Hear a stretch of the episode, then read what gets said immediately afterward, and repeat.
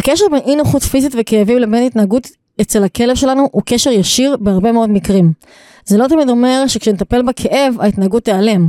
זה תלוי כמה זמן כבר הכלב למד והטמיע אותה, אבל טיפול באי נוחות בהחלט תעזור לכלב להיות במצב יותר טוב של למידה. אני פוגשת את התופעה הזאת המון בתהליכים שאני מלווה, כלבים רגישים ואת ההורים שלהם. לרוב זה כאבי בטן שנובעים מתזונה שלא מתאימה לכלב, לצרכים שלו, או לפעמים גם מחלות של מערכת העיכול שלא תמיד עולים עליהם. זה אחד הדברים הראשונים שכבר משפיעים על ההתנהגות של הכלב. תכלס, אם תחשבו על זה שהבטן רגועה, גם הכלב רגוע. ובגלל שזה נושא שאני לא, לא מדלגת עליו באף אחד מהתהליכים שלי, היה לי חשוב מאוד לשים אותו פה על השולחן ולתת לכם את המידע הסופר חשוב הזה של הקשר בין בעיות התנהגות וכאבי בטן. היום אני מארחת וטרינרית הוליסטית שחיה ונושמת כלבים רגישים, והיא נותנת תמיכה רחבה להורי כלבים רגישים בכל התחום של התזונה, שעוזרת לכלב להירגע יותר, ללמוד יותר ולהרגיש נעים יותר ברמה הפיזית והרגשית בשגרה שלו. אני שמחה מאוד לארח פה את דוקטור מאיה ברק, וטרינרית הוליסטית שעוסקת ברפואה משולבת, רפואה קונבנציונלית משולבת עם רפואה משלימה, עובדת בתחום כבר עשר שנים. היום אנחנו הולכות לדבר ולהעמיק על עולם התזונה של כלבים, איך זה קשור לבעיות התנהגות, איך ניתן לזהות שהכלב שלנו סובל מכאבי בטן, ומה הדרך הנכונה להתחיל עם תזונה שתהיה טובה לכלב שלנו. אז פתיח ומתחילים. היי וברוכים הבאים לפודקאסט רגישים על ארבע, פודקאסט הדרכה על איך לחיות עם כלב רגיש, איך להבין יותר לעומק כלבים רגישים ואיך להתמודד עם האתגרים שעולים בחיים המשותפים איתם, במקום של תקשורת והבנה הדדית. אני מאמינה באימון כלבים בגישה הרגישה המבוססת על בניית תקשורת נכונה וחיזוקים חיוביים. מדי שבוע יעלה לדיון אתגר אחר בחיים עם כלב רגיש, דרך שאלה שמטרידה בעלי כלבים רגישים. ביחד נפרק את האתגר ונלמד איך ניתן להתמודד איתו דרך שיתוף פעולה עם הכלב. ועוד כלים פרקטיים שיכולים לעזור לכם בחיים המשותפים יחד. אני הילה מורן, מלווה בעלי כלבים חרדתיים ותוקפניים בתהליכי ליווי התנהגותי ורגשי. אני מנהלת את קבוצת התמיכה לבעלי כלבים רגישים בפייסבוק ומקיימת הדרכות וסדנאות על אימון כלבים בגישה הרגישה. האזנה נעימה.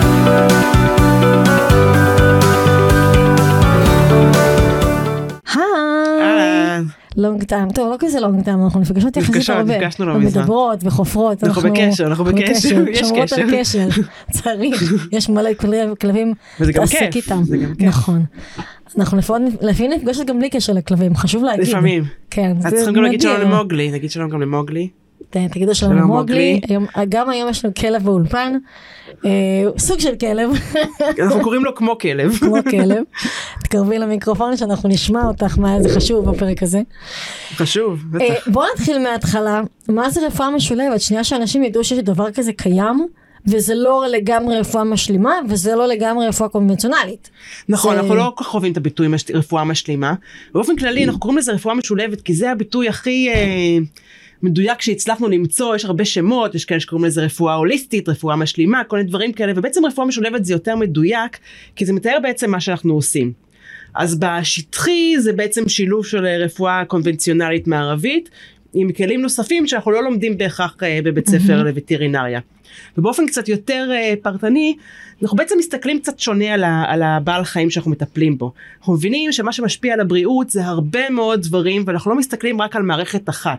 כלומר מהמם. למעשה אם הכלב כואבת לו הבטן, וזה ככה לינק למה שאנחנו הולכים לדבר, אנחנו לא רק מסתכלים על הבטן, אנחנו מסתכלים על כל המערכת חיים של הכלב, על, ה, על היחסים בתוך המשפחה, על איזה סביבה הכלב חי, על איך הוא מרגיש בשאר המערכות בגוף שלו.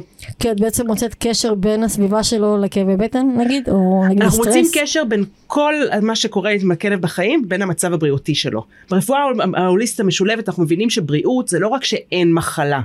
בריאות זה שיש מה שאנחנו קוראים לו well-being גבוה. שהכלב. מרגיש טוב, שהכלב מתנהג טוב, שיש לו בריאות מנטלית, שיש לו בריאות פיזית, שיש לו בריאות אני אה, מתה על חברתית. המונח הזה well-being, זה ביטוי גם שאין אותו. ממש בעברית. אין אותו גם ממש בכלל בעולם של בני אדם כמה יש אותו.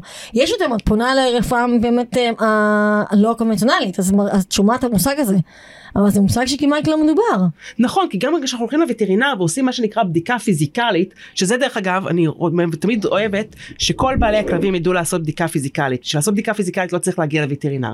אבל בדיקה אוקיי, פיזיקלית אז אנחנו. בודקים, בודקים מדדים, בודקים את הטמפרטורה של הכלב, ומי שאף פעם לא מדד טמפרטורה לכלב שלו, ללמוד למדוד טמפרטורה לכלב, בודקים אוקיי, קצב תלמדי אותי לב. בודקים נשימה, בודקים צבע ריריות.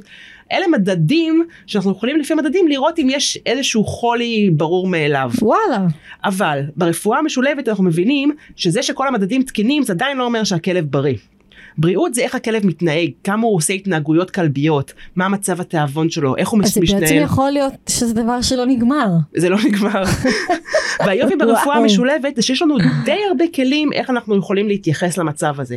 אנחנו אוקיי. רוצים לשפר את המצב, את הבריאות של הכלב ולהגיע לבריאות אופטימלית בכל תחומי החיים שלו, לא רק במצב הפיזי שלו.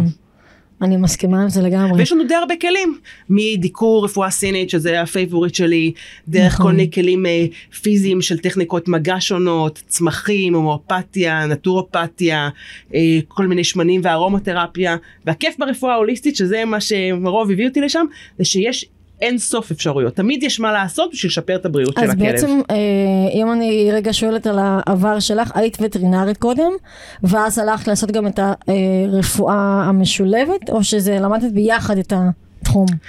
אני התחלתי כווטרינרית קונבנציונלית לכל דבר, אבל כמו שאני גם על עצמי, מראש כבר ידעתי שהכיוון, שאיך שאני מתייחסת לעצמי, אני לא תמיד אלך לרופא בשביל לתקן משהו, כן? עצם העובדה שצריך לתקן משהו זה כבר אה, ראייה מאוד אה, כן. קונבנציונלית.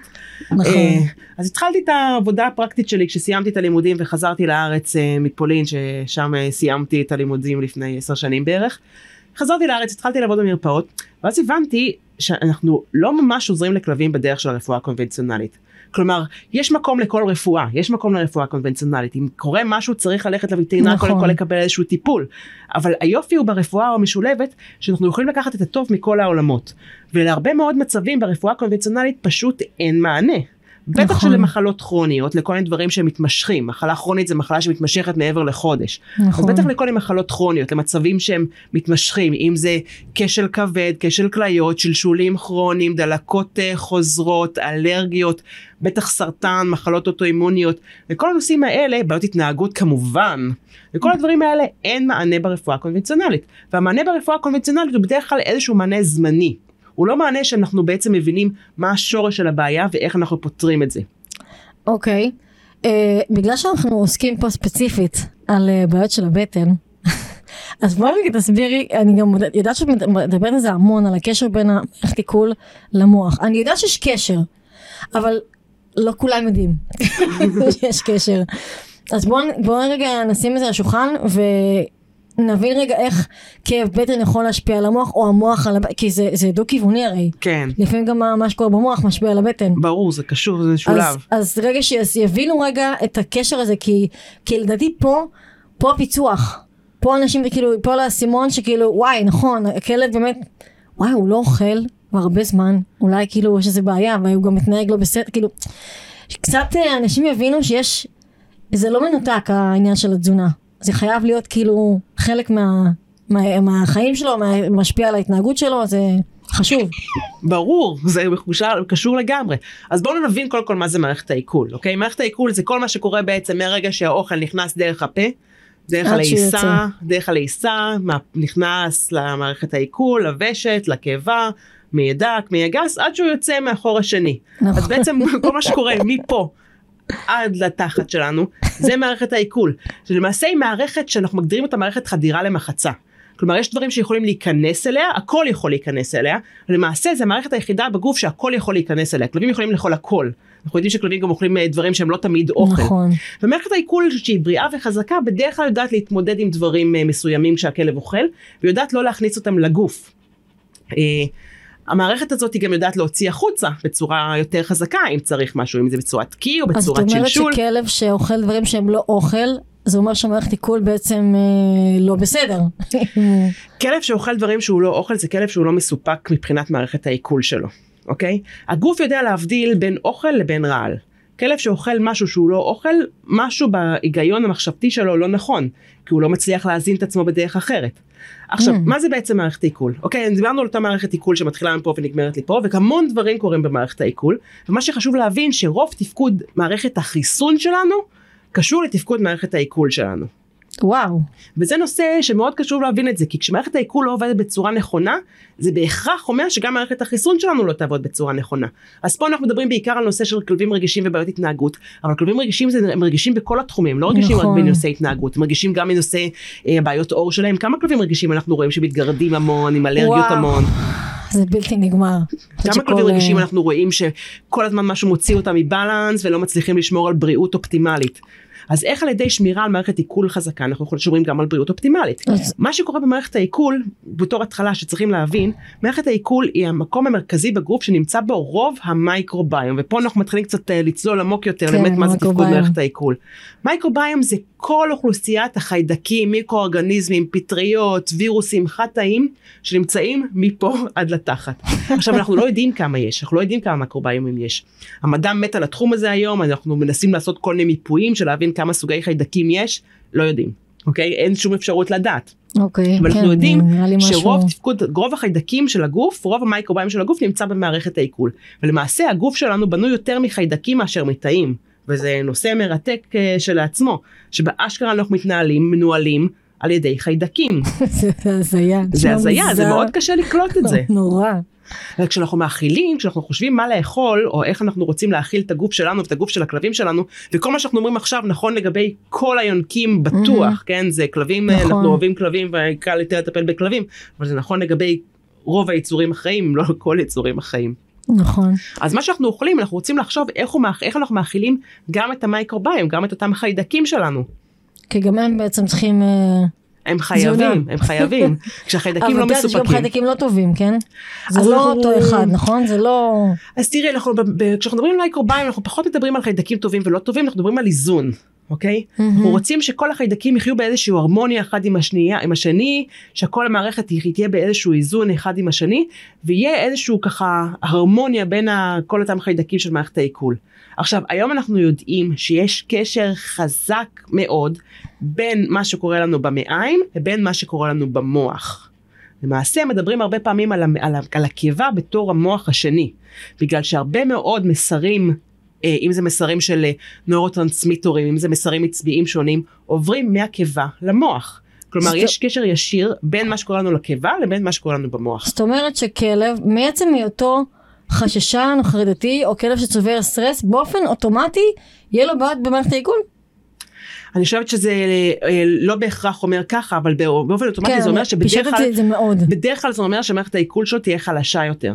כלומר, מערכת עיכול חזקה, זה אומר שהכלב, שמערכת החיסון הכללית של הכלב בדרך כלל תהיה יותר חזקה. יואו, זה...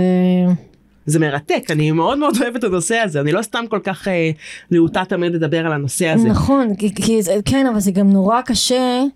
כאילו מצד אחד אני מאוד מבינה את זה, מצד שני, ב, ביומיום, אני נורא קשה לי רגע לעצור, והיום אני יותר ערה לזה, אבל נגיד בעבר אני חושבת על הכלבה שלי, היו לה בעיות בבטן מפה ועד חיפה, מי חשב בכלל על הסיפור הזה של כאילו על המערכת החיסונית ועל על הסטרס שהיא צברה, כאילו, היא הייתה חיה מסטרס, זה המזון שהיה לה, סטרס, זה מה שהיה. אבל זה גם עובד המוח, בוא נחשב, זה גם עובד הפוך, בוא נחשב לכיוון ההפוך. כלומר, כלבים שנמצאים בסטרס מתמיד, אוקיי? מהמם. בוא נדבר רגע על סטרס, אוקיי? מה זה סטרס בכלל? אנחנו יודעים מה זה סטרס, דיברנו על מה זה סטרס, אנחנו מאוד אוהבים לדבר על המילה הזו, אוקיי? אנחנו מדברים בגוף על בעצם על מערכת העצבים האוטונומית. שבנויה אוקיי. ממערכת העצבים הסימפתטית והפרסימפתית. דיברתם על זה מתישהו באחד הפרקים? הנושא לא. הזה עלה מתישהו? לא, אולי בוא- בהקשר של אה, הישרדות, אבל אה, לא, לא בצורה, לא. אוקיי. אז בואו נעשה רגע סדר רגע עם אה, מערכת העצבים שלנו. יש לנו בגוף את מערכת העצבים המרכזית, שזה המוח ועמוד השדרה. מהמם. ויש לנו את מערכת העצבים ההיקפית, שזה כל השאר. כל המסרים שעוברים מעמוד השדרה לכל תפקוד האיברים הגפיים הפנימיים. וכל ה- נכון. כן, כל תפקוד האיברים הפנימיים. עכשיו, חלק ממערכת העצבים ההיקפית נקראת מערכת העצבים האוטונומית. שלמעשה, כמו שמה, כשמה כן היא, היא אוטומטית. זו מערכת עצבים שבאופן אוטומטי מושפעת מתנאי הסביבה. אוקיי. כלומר, לנו אין שליטה על מערכת העצבים האוטונומית, זה הסביבה משפיעה על משפיעה. מערכת העצבים הזאתי. אז זה כן קשור להישרדות. ברור, זה בדיוק הנושא של ההישרדות. עכשיו, למערכת העצבים האוטונומית יש שני מצבים. יש את המצב סימפתטי, שזה אותו מצב הישרדותי שדיברנו, של מה שאוהבים לקרוא לזה fight or flight, נכון, כן? מפריז, שזה למעשה זה לא נכון. רק fight or flight, יש לנו fight, flight, freeze, full around, כל הכלבים כן. האלה שעושים כל מיני שטויות כשהם בלחץ, כן? שזה- כן. שזה אתגר around, גדול, יפה, כן? זה- זה הארבע אפים של מערכת העצבים הסימפתטית. שזה מצב הישרדותי, אוקיי? כשהגוף נמצא בצד, בצד הסימפתטי של מערכת העצבים האוטונומית, אז הוא בהישרדות. הוא בהישרדות, ואז כל האנרגיה של הגוף מושפע, הולכת. להישרדות. והכלבים האלה לא יעשו וואו. כלום חוץ מלדאוג לשמור נפשם. הם ינסו לברוח, הם ינסו לתקוף, הם ינסו לקפוא במקום כי אין להם משהו אחר לעשות, או שהם יעשו שטויות בשביל, כי זה מה שהם מצליחים לעשות. כמשהו חלופי בדרך כלל, כן. בדיוק. כל הכלבים האלה ש... זה. שמלקקים בהיסטריה, קופצים בהיסטריה, נכון. עושים משהו שהוא כל לא מה שהם לגמרי... עושים זה בהיסטריה פשוט, זה במוגזם. כן, כן. והם לא, אין עם מי לדבר, כן, זה לא שאת יכולה לעבוד איתם נכון. במצב הזה.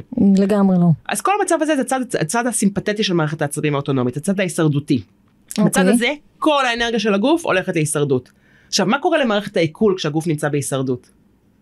הוא בלחץ. היא לא עובדת. היא לא עובדת. היא פשוט לא עובדת. כי אם הכלב צריך לבחור, אם עכשיו לשמור על, על עצמו מאויב, או להגן על עצמו מאיזשהו אה, חיידק אה, שנמצא במערכת העיכול, החיידק של מערכת העיכול לא קיים, הוא לא משנה. כל האנרגיה של הכלב תלך להישרדות. ואז כל מערכת החיסון למעשה קצת נכנסת לאיזשהו מצב של שאט דאון. וואי, זה מטורף. זה מטורף, זה ממש חשוב גם זה להבין פתאום את זה. מסביר כל כך הרבה דבר, אה, אה, דבר, תופעות שאני רואה על כלבים שאני עובדת איתם, כאילו, לך תעזור להם, זה כאילו, נכון. יש, אה, זה לא נגמר. זה לא, אז זה כן נגמר, זה בגלל שיש לנו יכולת לעזור לחבר'ה האלה. קודם כל אנחנו צריכים להבין מה קורה. לא, אוקיי? אני מנסה עכשיו, למה זה לא נגמר? כי אוקיי, אז אני מחליפה לתזונה, אבל עד שאני מבינה אם התזונה הזאת טובה, או לא טובה, או אני צריכה להוסיף, או לשלב את זה, או... אבל כאילו, פה כבר את נכנסת לצד ההישרדותי. אנחנו נכון, כבר את נכנסת לצד הריאקטיבי. אנחנו רוצים, נכון. אנחנו רוצים רגע קצת להרגיע את כל, הר- כל, כל המערכת הזאת. אז אנחנו מדברים פה בעצם על שני אני מצבים. חשבתי כרגע מהמקום של בעלת כלב, פחות מה- מהאשת מקצוע, אבל את צודקת. נכון, שבסופו של דבר זה, זה מחובר. כן. אז אנחנו מדברים שוב על, הצד, על מערכת העצבים האוטונומית, דיברנו על הצד הסימפתטי, הצד ההישרדותי. הצד השני זה הצד הפרסימפתטי. שזה המצב שאנחנו רוצים להיות בו רוב הזמן. הצד הפרסימפטטי הרגוע. זה הצד של המיינטננס של הגוף. כשאנחנו נמצאים בצד הצד הפרסימפטטי, או במילים אחרות rest and digest, זה הכינוי של ההפך מה-fight or flight, אוקיי. בצד הפרסימפטטי, ב-rest and digest, הגוף משקיע מאמצים ואנרגיה ומשאבים במה שהוא אמור להשקיע במצב, במצב uh, רגיל maintenance. שלו, כן. הוא עסוק בפינוי רעלים, בעיכול מזון, בספיגה, בבניית תאים חדשים, בלמידה, במשחק, בהסתכלות בסביבה, ב- בלהיות כלב, מה שאנחנו קוראים לו. מה שהוא לא Mhm. יכול לעשות כשהוא נמצא במצב הישרדותי. נכון. ואז באמת גם מערכת העיכול עובדת ב- בפול פאוור שלה. אז אנחנו מדברים פה בעצם על שני מצבים. מצב אחד זה כשמערכת העיכול לא מקבלת את הנוטריאנים שהיא צריכה והמייקרוביום של מערכת העיכול נכ- נכנסים לאיזשהו מצב של חסר ואז זה משפיע באופן ישיר על תפקוד המוח כי יש קשר בין המערכת העיכול למוח נכון. ובצד ההפוך זה שהמוח משפיע על מערכת העיכול במצ... ברמה- לפי רמת הסטרס. וואו. זה, מה זה, זה שיעור בפיזיקה גרעינית. זה כאילו, אני מבינה מה את אומרת, אבל אני צריכה עכשיו להיזכר בכל המערכות שעובדות. נכון אבל זה... אבל אני כן מבינה את ההיגיון, אוקיי, שנכון, כשהכלב במצב הישרדות, באמת המערכת החיסונית, אה, התפקוד שלה יורד, המצב של הכלב הוא כאילו סוג של כאוס, כי עכשיו אני בהישרדות, אה, הוא לא חוסר, הוא משותק. כלום. אין מה. לעשות. מצד שני אני כן צריכה לשמור עליו כל הזמן שיהיה במיינטנס, בסיטואציה שנעים לו וכיף לו וזה הרווחה שאנחנו מדברים עליה כל הזמן, נכון. באילוף החיובי. נכון. כן. מגניב. עשינו סדר, מגניב. עשינו סדר, מגניב. כן. עכשיו אתם מבינים למה הכלב שלכם אה, משתלח, או חרד, או כזה. אבל יש גם צד אופטימי, אלא אנחנו צריכים כן, לדבר על מה- הצד האופטימי. תמיד אנחנו אוהבים אופטימי, כן. צד אופטימי שיש לנו יכולת לעזור לחבר'ה האלה בהרבה מאוד דרכים. נכון. אז הצד, הדרך הכי קלה שאנחנו יכולים לעזור לחבר'ה האלה זה לשפר את תפקוד מערכת העיכול שלהם, או בעיקר לא להקשות על מערכת העיכול שלהם. מה מה זה אומר להקשות? מה זה אומר להקשות? אם הכלב אוכל הזה, יבש. אם הכלב בנוסף לכל הסטרס, אנחנו גם מכניסים לו גורמי סטרס לתוך מערכת העיכול, בנוסף לכל הסטרסים הסביבתיים האלה שהם גם ככה מציפים. וגורמים Mhm. לכלב הזה לחשוב שעוד שנייה הוא עומד למות. אנחנו מכניסים עוד גורמי סטרס מהסביבה שאנחנו יכולים למנוע אותם על ידי שינוי אורח חיים ופה נכון. נכנס היופי של הרפואה המשולבת איך אנחנו יכולים על ידי שינויי אורח חיים לעזור לכלב לשמור על בריאות אופטימלית לאורך זמן. מדהים, תכף את תפרטי גם איך, כן? אה, לפני זה, מהניסיון שלך, איזה בעיות התנהגות אה, יותר ראית שמזוהים עם, עם עניינים של עיכול? יש איזה אה, דפוס מסוים, איזה בעיות התנהגות יותר אה, שכיחות? או שזה לא משהו שהוא ראית איזושהי עקביות? אז בואו ננסה שוב לפי מה שדיברנו על הקשר בין רמת הסטרס ובין תפקוד מערכת החיסון למר... לתפקוד מערכת העיכול באופן טבעי.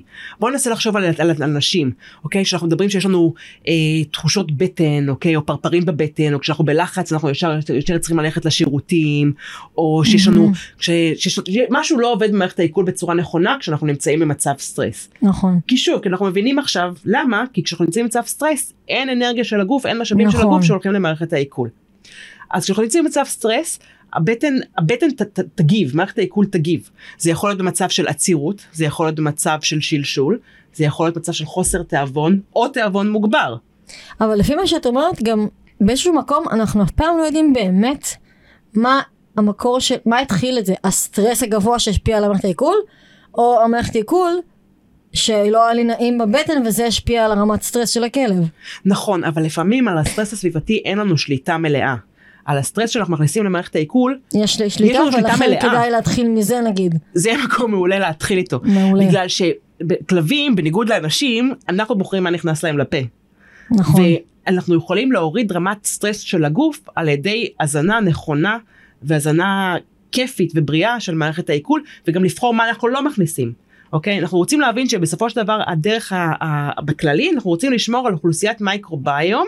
אוכלוסיית חיידקים ומיקרואורגניזם במערכת העיכול כמה שיותר מגוונת וכמה שיותר עשירה. וזה לגמרי, או כמעט לגמרי, בשליטה שלנו. נכון, לרוב, כן. עד אז, רמה מסוימת. אז תראי, אני אגיד לך מה הניסיון שלי, כאילו, מה שראיתי הרבה שקשור לכאבי בטן זה באמת החרדות והתוקפנות. על אף שבאמת יש כל מיני דברים שיכולים להשפיע על חרדות, ותוקפנות, כן? זה לא רק בכאבי בטן, אבל אני כן שמתי לב שברגע שהכלב עובר לתזונה יותר טובה, אם הוא תוקפן ממקום של חרדה, זה בהחלט יורד. כן. זה לא יורד לגמרי מן הסתם, אבל כאילו זה כן משפיע.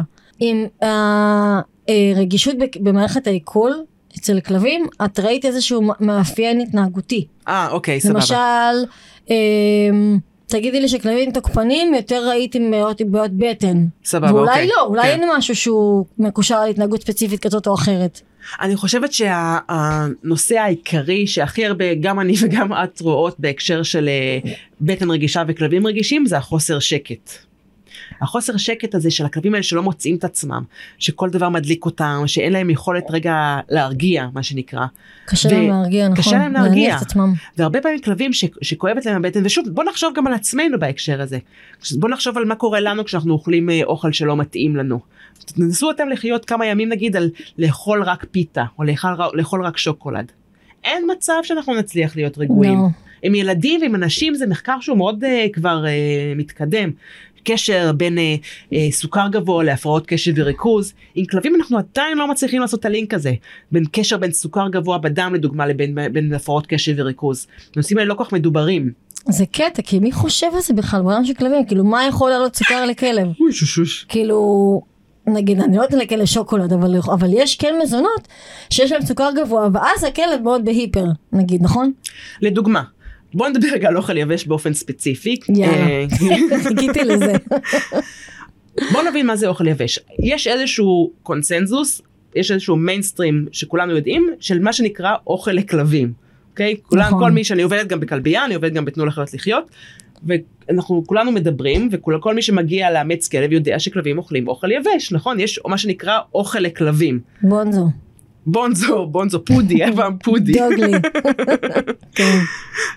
כשהיינו ילדים אז באמת היה בונזו ודוגלי, אחר כך השתכלל לפרופלן ויוקונובה, היום יש אה, מאות. מותגים בלי סוף, נכון. כל חנות עושה איזשהו יבוא אישי של איזשהו מותג, אה, באמת יש מותגים יותר טובים ופחות טובים, גם פה אין אה, שחור ולבן, אני רוצה רגע לשאול שאלה שממש מדגדגת לי, זה גם לא כתבתי אותה אגב, כי זה עולה הרבה פעמים עם לקוחות. פעם, לפני הרבה שנים, כלב אכל את הבונזו, את הדוגלי, והיה סבבה.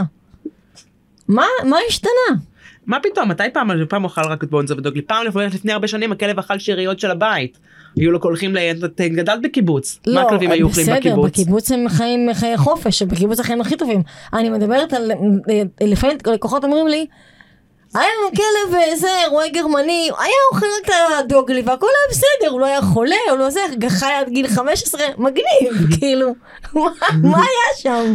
קודם כל, קודם כל? גיל 15 זה לא מספיק, אנחנו רוצים אותם עד 17-18. וואו, דמינית מוקה בגיל 17-18.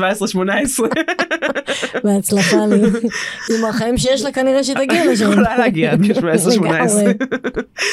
אז קודם כל בדרך כלל כשאת מדברת על אותם פעם את מבינה שהם לא היו אוכלים רק בונזו ודוגלי, הם היו אוכלים בונזו דוגלי ואת כל השאריות של הבית. או זבל שהם מצאו. או זבל שהם היו מוצאים, שזה כבר אוטומטית משדרג את ל- לרמות על חלל. אז- הכלבים צריכים להתחיל לאכול זבל בקיצור. ובגדול כן, ואז מה שעוד היה שאין היום זה הרבה פחות תרופות וכימיקלים שהיו נכנסים לגוף. כלומר מי שמע על ברווקטו פעם נכון בוא נדבר על כל הדברים האלה שמשפיעים על המייקרוביום זה עוד אה, נישה שאנחנו ככה רוצים לפתוח לאט לאט כי מה אוקיי. שמשפיע על המייקרוביום זה לא רק אוכל זה המון דברים בסביבה משפיעים על המייקרוביום עכשיו דברים כמו איכות האוויר. ואיכות המים לא תמיד יש לנו שליטה מלאה. יש לנו נכון. שליטה, כלומר אנחנו יכולים לבחור איפה אנחנו מטיילים עם הכלבים שלנו. אם אנחנו מטיילים איתם באזור שיש הרבה מכוניות ותנועה, אם תחשבו על כלבים הגובה של האף שלהם זה בערך הגובה של האגזוז, כלומר כלבים הרבה יותר חשופים יואו, נכון, לא לזיהומי אוויר מאיתנו.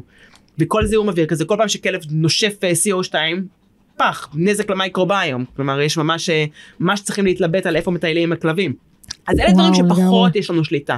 אוקיי אבל כמה תרופות אנחנו מביאים לכלבים שלנו איך תרופות משפיעות על המייקרוביום. איך וזה בלי אנטיביוטיקות. שאנחנו מדברים על תרופות פסיכיאטריות, כן? תרופות רגילות.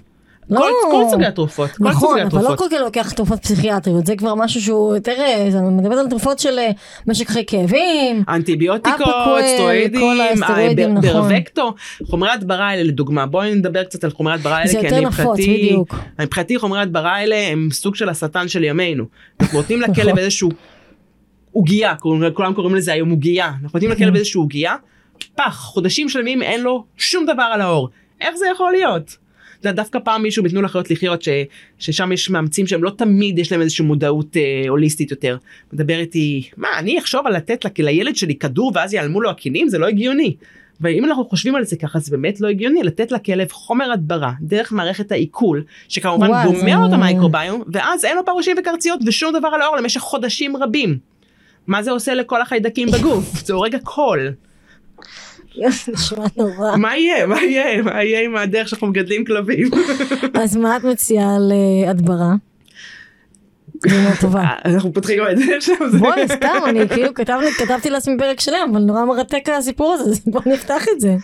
אנחנו רוצים באופן כללי לגדל את הכלבים בצורה קצת יותר מודעת. גם לגדל את עצמנו, כן, גם לחיות בצורה קצת יותר מודעת. כן, אני בדיוק אה, בכמה פרקים לפנייך שהקלטתי, אני סיפרתי שהלכתי למטפלת עירובדית, מגניב. וכל התזונה שלי השתנתה, רובה לפחות, אה, וא' אני מרגישה יותר טוב בבטן, גם קיבלתי צמחים, ושם בתזונה העירובדית, את יודעת, זה, זה לחזור כמה שיותר קרוב לטבע. עכשיו אני, לחזור לטבע. ברור, שנייה, אני מפסיקה לשתות את כל האלכוהול שאני שותה, סתם, אבל כאילו... סושי, סושי זה סושי, טבעי? בדיוק שזה לא, אוקיי? המון דברים שאני נורא אוהבת לאכול ברגילה, היא- כאילו פתאום אני צריכה לשנות. זה נורא, כאילו זה נורא כמה קשוח, קשה- כמה זה קשה לעשות שינויים, אה? וואו. כמה קשה לעשות שינויים. עכשיו היופי הוא שלכלבים יותר קל לעשות שינויים מאיתנו נכון. בדרך כלל. ואני חושבת שזה חלק מהסיבה שאני מאוד אוהבת לטפל בכלבים. כי היכולת שלהם לעשות שינויים היא הרבה יותר אה, קלה מהיכולת את יודעת שלנו. אבל גם למה? כי השינוי בדרך כלל הוא בא למשהו שהם יותר נעים להם וכיף להם. כשזה השינוי שלה, שלנו, של התזונה. אז ברור, כאילו פתאום הכלבה מקבלת בשר, נורא טעים. לא אכפת. להם השינוי הזה. נכון. לאנשים, מאוד קשה, בוא ניקח חתולים, אוקיי? כמה קשה לעשות לחתולים שינויי תזונה, כמה קשה לחתולים לוותר על האוכל היבש שלהם. הם. מכורים לאוכל הזה כמו שבערך אנחנו מכורים לבמבות שלנו. ואני כן? עשיתי את זה עם החתולה שלי, אני יודעת. כל הכבוד. כן, כל כן, הכבוד. איזה קשוח זה היה. לכי תני לחתול שהקערה שלו לא תהיה מלאה עד הסוף או שיראו את הקרקעית של הקערה אסון. רואים את הקרקעית. היום, רואים מסיים את הכל, את לא. מאמינה, גם בלי אתונה. זה לא להאמין שהגענו לזה. בררנית זאתי. אוקיי, אז אה, בואו נתחיל רגע מכבר יותר פרקטיקה. איך מזהים אצל הכלב כאב בטן? כאילו הלקוח, הבעל הכלבים הרגיל. יכול לזהות אם יש איזה שהם סימנים של אה, כאב בטן, אי נוחות בבטן, משהו של מערכת העיכול? בטח. אז קודם כל אנחנו רוצים בצורה ראשונית להסתכל על הקקי, אוקיי? הקקי זה בסופו של דבר איזשהו מראה, זה לא אה, מראה אחד לאחד נכון. של איך הכלב מרגיש, כי יש הרבה דברים שמשפיעים על הקקי, כמו רמת סטרס שאמרנו, כן, כמו הרבה דברים סביבתיים, אבל קודם כל הקקי זה איזושהי תוצאה של מה שנכנס. וכלבים שהקקי שלהם באופן קבוע לא נראה טוב, לא מריח טוב, לא יוצא, חזק כזה, חזק, חריף. כן, לא, או לא יוצא בצורה נעימה, כלב צריך להתאמץ לעשות קקי, או לא עושה מספיק קקי, או, או, או, שזה יוצא יותר רך, לא? או שזה יוצא יותר רך, או, ש, או שקשה לו, או שמשהו לא, משהו כואב לו, משהו מציק לו, אה, זה קודם כל בצד החיצוני האחר, איזשהו סימן שמשהו צריך לשפר בתפקוד אה, מערכת אה, העיכול של הכלב.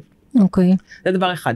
דבר שני, מה שאני מציעה לאנשים בתור התחלה זה ממש ללמוד להניח יד על הבטן של הכלב. אוקיי. אוקיי? זה משהו שכל אחד יכול לעשות בתור איזשהו חלק מהבדיקה הפיזיקלית שאני מעודדת שוב כל אה, מגדלי כלבים ללמוד אז לעשות. הנה, תספרי לנו איך עושים את זה. אנחנו רוצים פשוט להתחיל לעשות מין ליטוף של לא לחתולים כן לחתולים זה לא תמיד עובד. נכון. להתחיל לעשות ליטוף סביב הבטן לראות איך הבטן מרגישה דווקא כשהכלב מרגיש טוב. אוקיי? כשהוא תמיד רגוע. כל מיני מדדים אנחנו רוצים לקחת פעם ראשונה כשהכלב מרגיש טוב לא כשכואבת לו הבטן כי פעם ראשונה ש- שאנחנו נוגעים בכלב שלנו בבטן זה כשכואבת לו הבטן. אנחנו לא כנראה יהיה שיהיה לנו קשה לגעת שוב. כן והוא גם לא יהיה לנו מספיק מדד מה זה הנורמלי. נכון. רוצים שהכלב מרגיש טוב כשהוא ככה רגוע להתחיל להעביר יד על הבטן. להתחיל לראות מה הטמפרטורה של, הב... של, של הבטן איך זה מרגיש אם הבטן מרגישה לנו רכה או מרגישה לנו קשה איך הכלב מגיב ממש כשאנחנו ללחוץ עליה? להתחיל ללטף בתור התחלה ללטף ללטף, לא ללחוץ. ללטף להעביר יד כמה אוקיי. אינפורמציה אנחנו יכולים רק בלגעת לא צריך לעשות שום דבר חוץ מלגעת שוב אנחנו חוזרים פה לגישה היותר קונבנציונלית של להפעיל יותר לחץ כמו שאנחנו יודעים גם בנושא האילוף.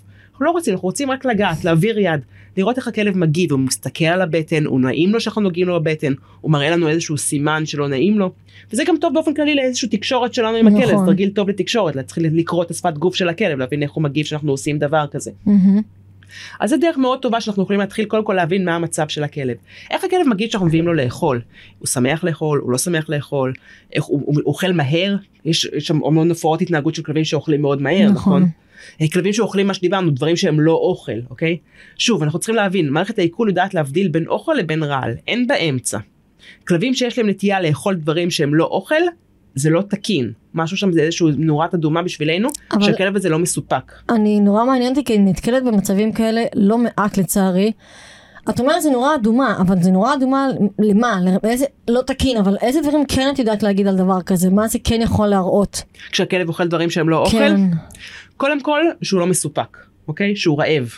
כמו שאנחנו, אני מבחינת דוגמה אנושית, תחשבי מה קורה לנו כשאנחנו אוכלים פיתות, אוקיי? או שוקולד.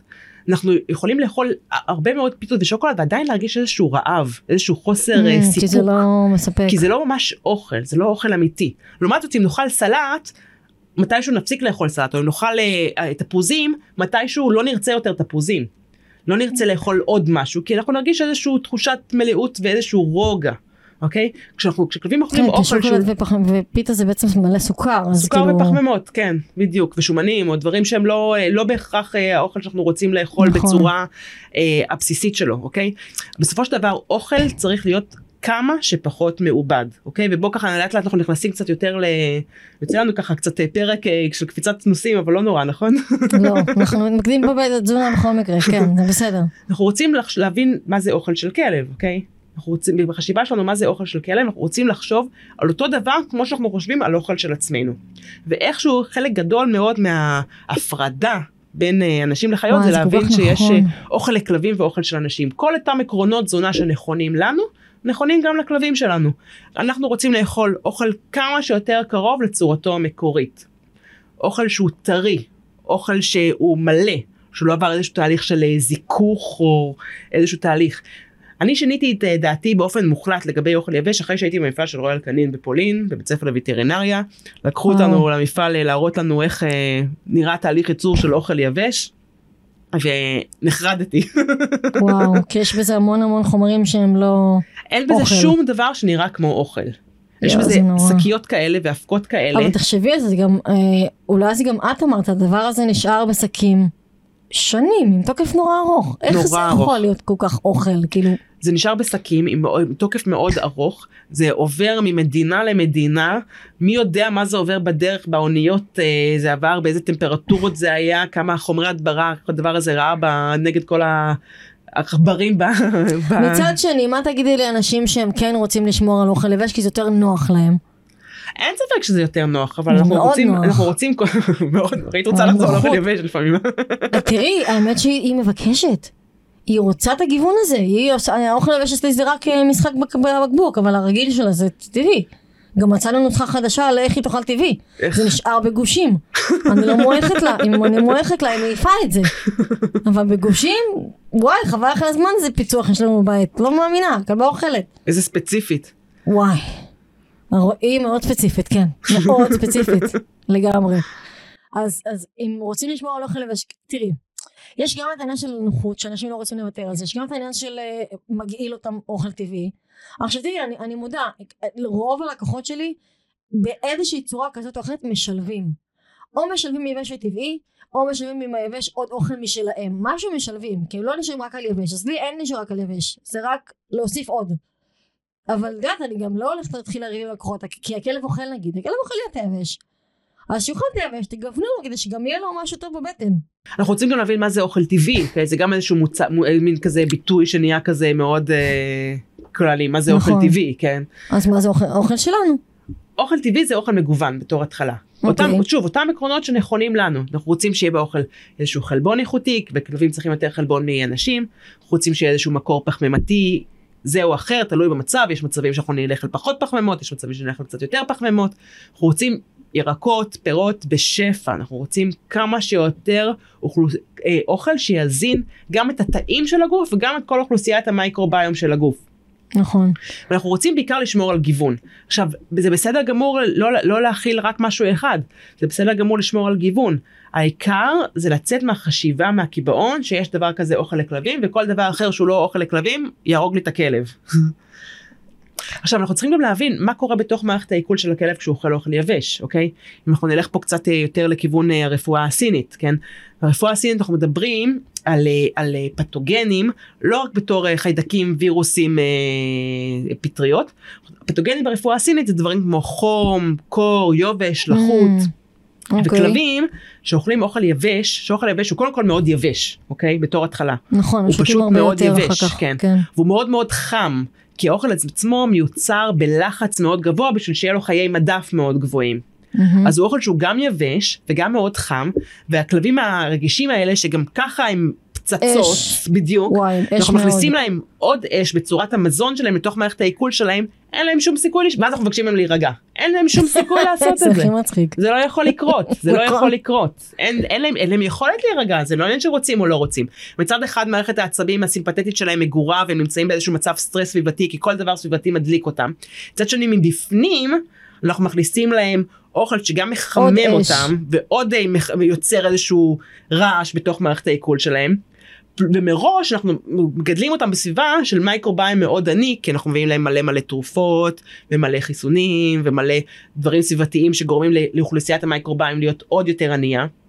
אז רגע, אה, רציתי לשאול אותך לגבי זה, אז תזונה טבעית בעצם היא יותר קרה? יותר מוסיפה קור? יותר מוסיפה באופן כללי אוכל יבש או יותר מייצר חום ולחות.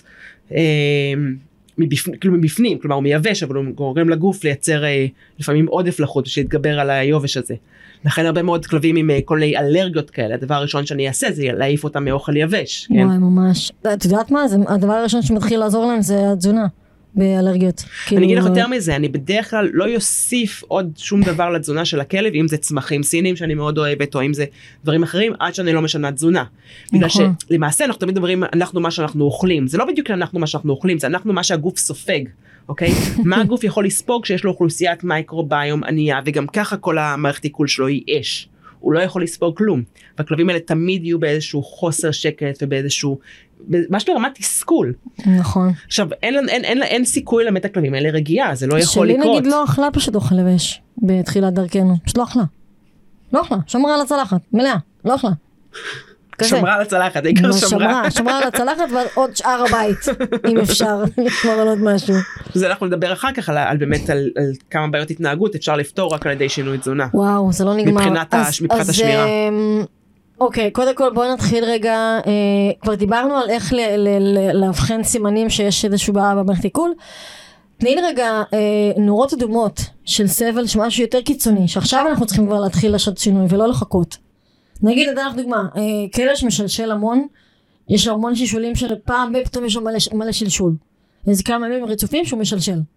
ואז זה מסתדר, ואז עוד פעם. נגיד דבר כזה למשל, זה, זה משהו שכאילו ישר אומר לי, דחוף עכשיו להחליף תזונה. בטח, בטח. אז יש עוד נורות אדומות שכאילו את יודעת להגיד שזה משהו שדחוף לעשות משהו במערכת העיכול. כן, קודם כל כמו שאמרנו כלבים שאוכלים דברים שהם לא אוכל זה נורה אדומה קלאסית.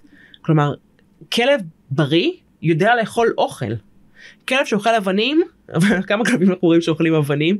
אבנים, אה, מטליות, גומיות, בדים. בדים, צמ, אה, מסכות של הקורונה. אה, זה אחד הטובים היה, נכון? המסכות של הקורונה כן. טס אה, חזק. תחתונים, גם זה משהו שרץ הרבה.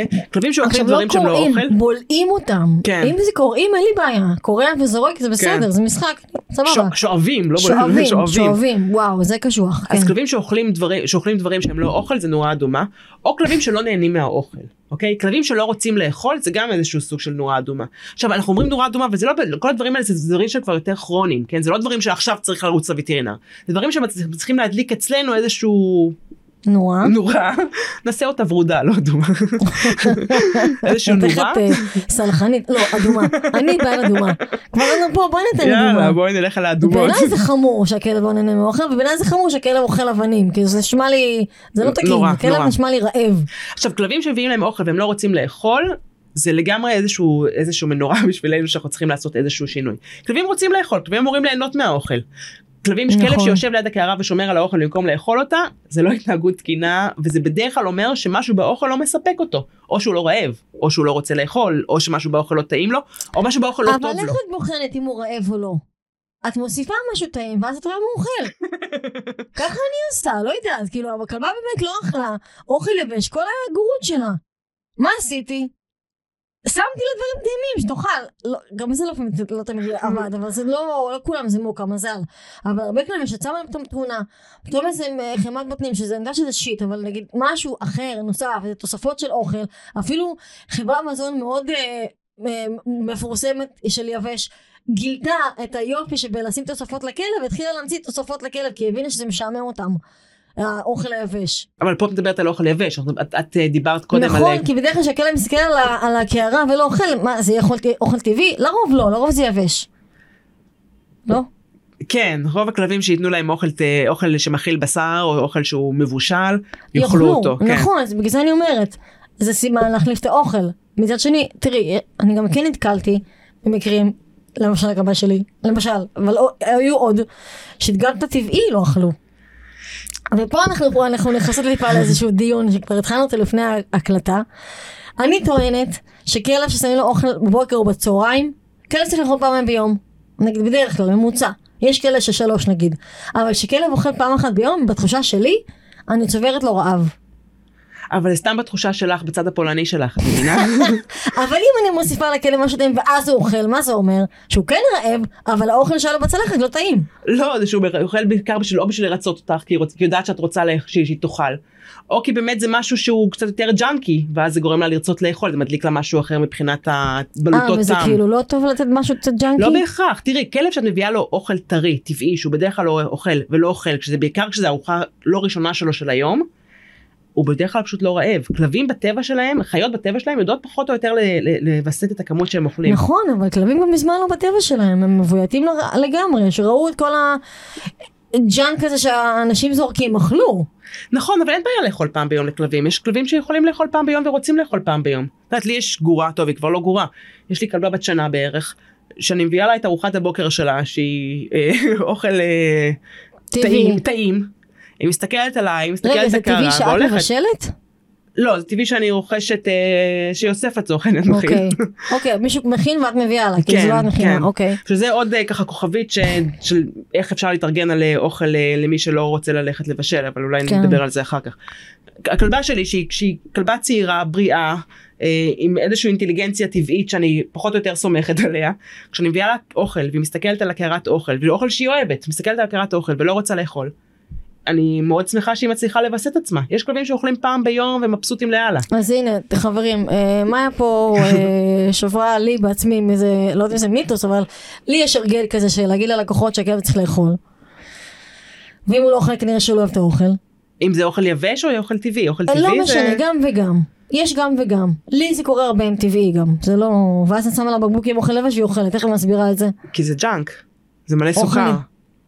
פעם היא לא אכלה אוכל לבש, עכשיו זה נהיה, טוב, את יודעת, היא צריכה גיוון, היא צריכה גיוון. כל יום משהו אחר. אבל זאת. בואי, הכלבה שלך אם תדלג על ארוחה לא יקרה לה כלום. נכון.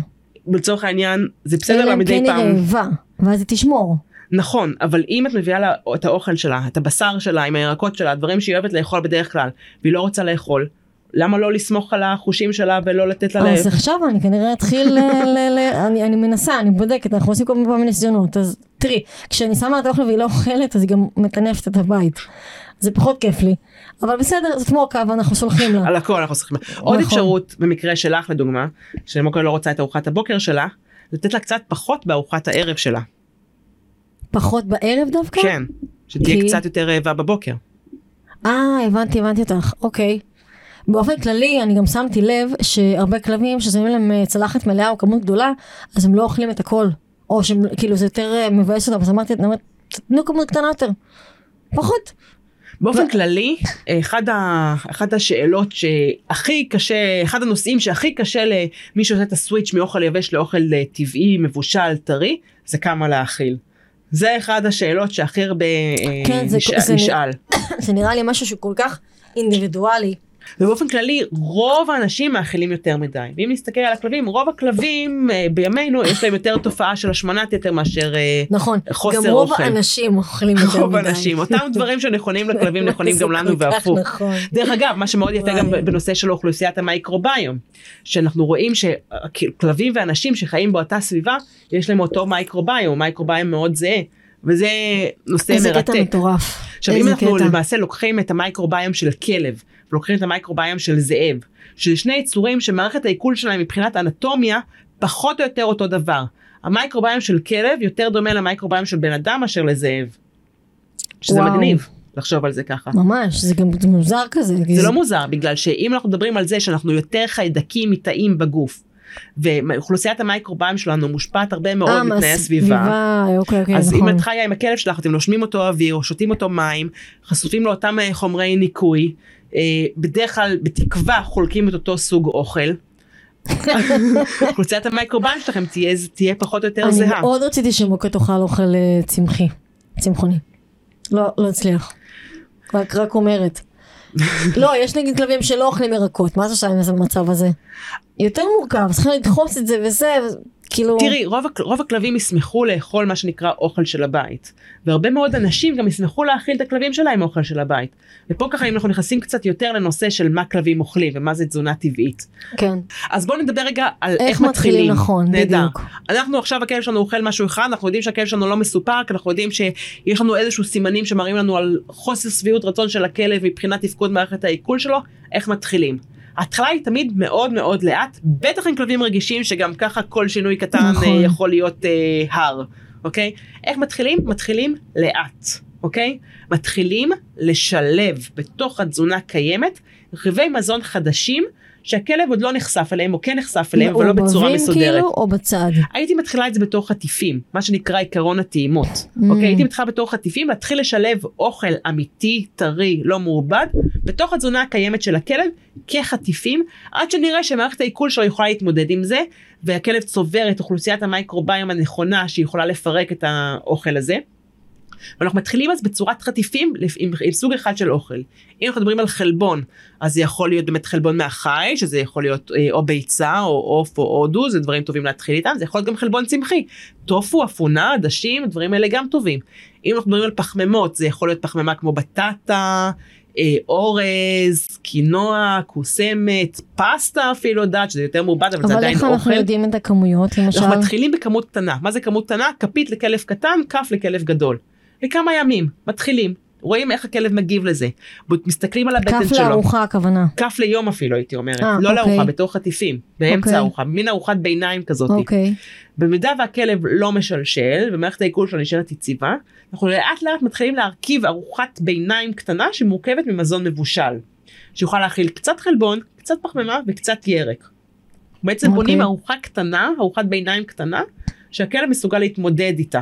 אנחנו יכולים להתחיל לשלב את הרכיבים שאנחנו יודעים שהכלב כבר טוב לו בתור חטיפים, אפילו בתור חטיפי אילוף. קחו, קחו בטטה, תחתכו לי קוביות, שימו בתנור עם קצת שמן קוקוס, שמרי בירה מי שרוצה להתפרע, וואלה, אחלה חטיפים. ואז אנחנו כבר מתחילים לשלב באופן סדיר בתוך התזונה של הכלב אוכל שהוא פחות מעובד.